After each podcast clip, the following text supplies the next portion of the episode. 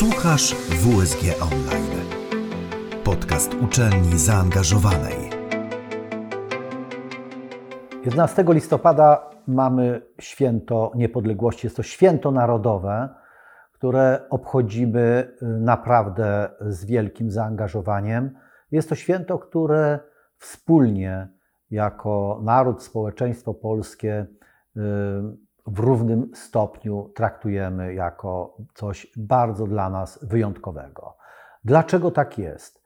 Dlatego, że 11 listopada 1918 roku formalnie uznajemy odrodzenie państwa polskiego po okresie zaborów. Oczywiście w 1918 roku państwo polskie nie było jeszcze w pełni ukształtowane, nie miało jeszcze wyznaczonych granic. Właściwie w listopadzie, po 11 listopada 1918 roku, niepodległością, niezależnością cieszyła się tylko część ziem polskich dawnej Rzeczypospolitej. Były to ziemie centralne byłego tak zwanego Królestwa Polskiego, które były przed I wojną światową w zaborze rosyjskim, a w czasie I wojny światowej okupowane przez wojska niemieckie. I dlatego na tych terenach od Warszawy po Kraków i Lublin Polacy rozbrajali w listopadzie 1918 roku okupacyjne wojska niemieckie. Główną postacią 11 listopada 1918 roku był Józef Piłsudski.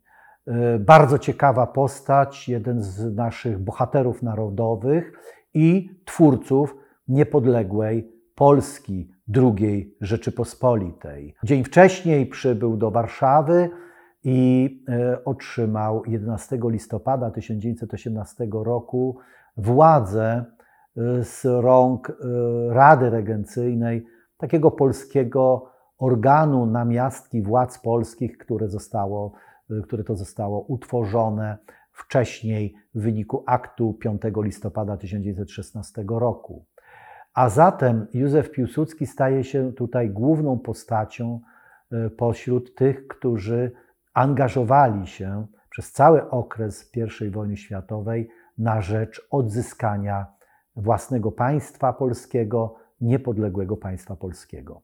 Oprócz Józefa Piłsudskiego należy tutaj wymienić przy okazji właśnie tej kolejnej rocznicy odzyskania niepodległości przez Polskę w listopadzie 1918 roku należy wymienić Wincentego Witosa, przywódcę ruchu chłopskiego, PSL-u Piast, partii, która skupiała przede wszystkim polskich chłopów, włościan i która to partia oprócz właśnie takich haseł agrastycznych, agrarystycznych, czyli tych, które dotyczą polepszenia pozycji społecznej i gospodarczej, ekonomicznej polskich chłopów, stawiała sobie również za cel odzyskanie niepodległości. Stąd PSL Piast, szeroko pojęty ruch ludowy, którego taką najważniejszą postacią był Wincenty Witos z zaboru austriackiego, ze wsi podtarnowskiej, rolnik z rolniczej rodziny, taki autentyczny przywódca chłopski też odegrał swoją wybitną rolę w południowej części Polski. Oprócz niego należy wymienić również Ignacego Daszyńskiego, wybitnego przywódcę polskich socjalistów, ale tych socjalistów niepodległościowców, którzy byli związani z szerokim ruchem tzw. lewicy niepodległościowej, z którą zresztą Józef Piłsudski również był związany poprzez PPS, frakcję rewolucyjną. Kolejną postacią, która jest tutaj konieczna do przywołania, był Wojciech Korfanty, działacz śląski, polski działacz śląski, który stanął na czele polskiej chrześcijańskiej demokracji, która również miała bardzo dużo postulatów narodowych, niepodległościowych.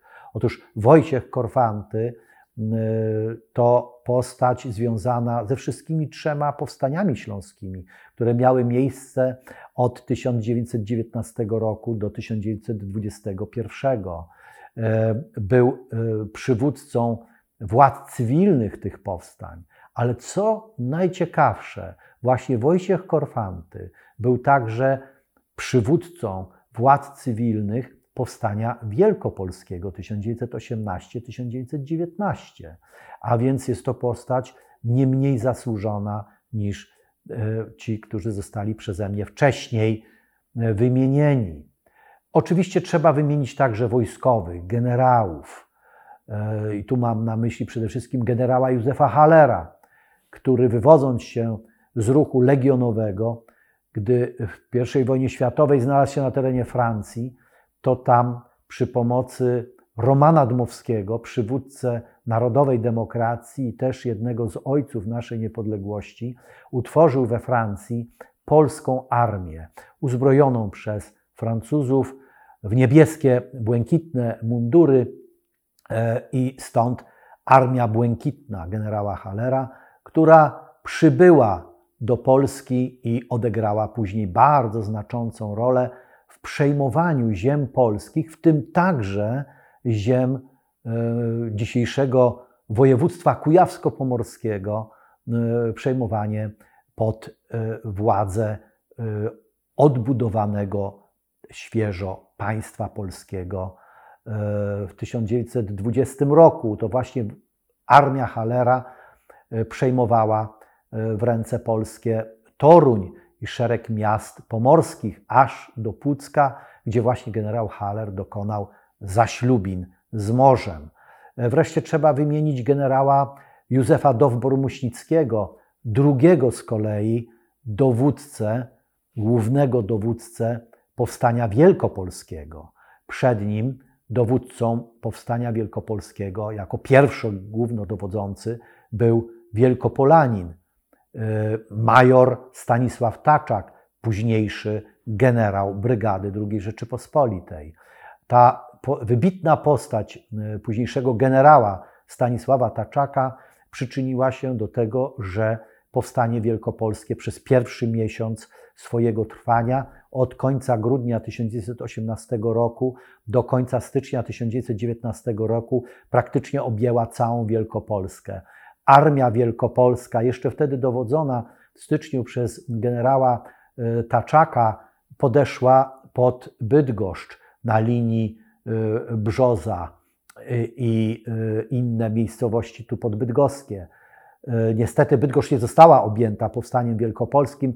Zbyt silne garnizony niemieckie, wojskowe stacjonowały w Bydgoszczy i trzeba było czekać tutaj w Bydgoszczy i na Pomorzu do początku 1920 roku, by formalnie te ziemie zostały przejęte tymczasem przez już wojska wielkopolskie pod dowództwem generała Dowbor-Muśnickiego.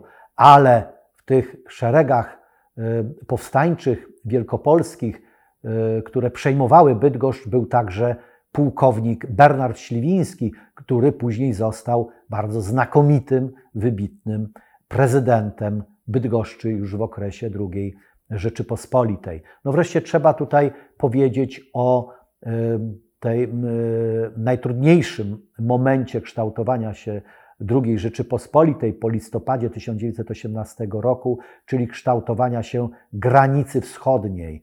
Tam wybuchła w 1920 roku wojna polsko-bolszewicka z Rosją sowiecką. Wojna bardzo ciężka, bardzo brutalna w swoim przebiegu i zagrażająca niepodległości świeżo powstałemu państwu polskiemu II Rzeczypospolitej. Na szczęście ta powszechna mobilizacja ze strony polskiego społeczeństwa, wszystkich warstw społecznych spowodowała, że powstrzymaliśmy tą nawałę bolszewicką i przełomowa bitwa w sierpniu 1920 roku pod Warszawą doprowadziła do przełomu w tejże wojnie i granica wschodnia ukształtowała się w wyniku pokoju po tej wojnie polsko-bolszewickiej,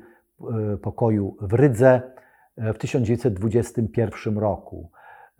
Wszystkie granice, które były ukształtowane w latach 1918-1921, a właściwie nawet i 22, no, były z wielkim trudem wykuwane.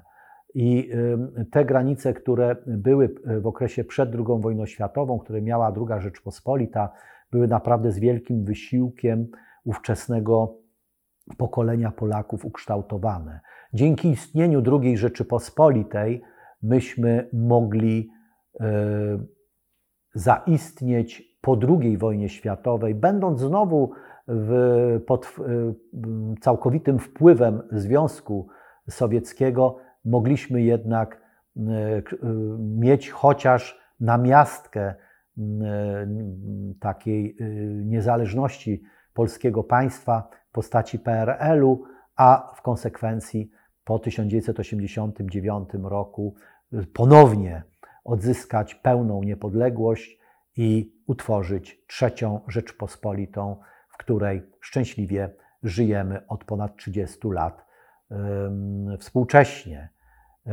Tak więc ta data 11 listopada 1918 roku jest kamieniem węgielnym nie tylko II Rzeczypospolitej, ale także w ogóle Polski w XX wieku i w XXI wieku. Polski, którą kształtujemy, budujemy z pomyślnością również i dziś. Nie zapominajmy o tym święcie, świętujmy 11 listopada z pełnym zaangażowaniem i ze wspomnieniem tych pokoleń, które tworzyły tą niepodległą Polskę.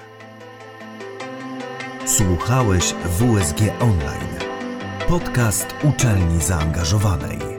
Więcej informacji na www.wsg.pl.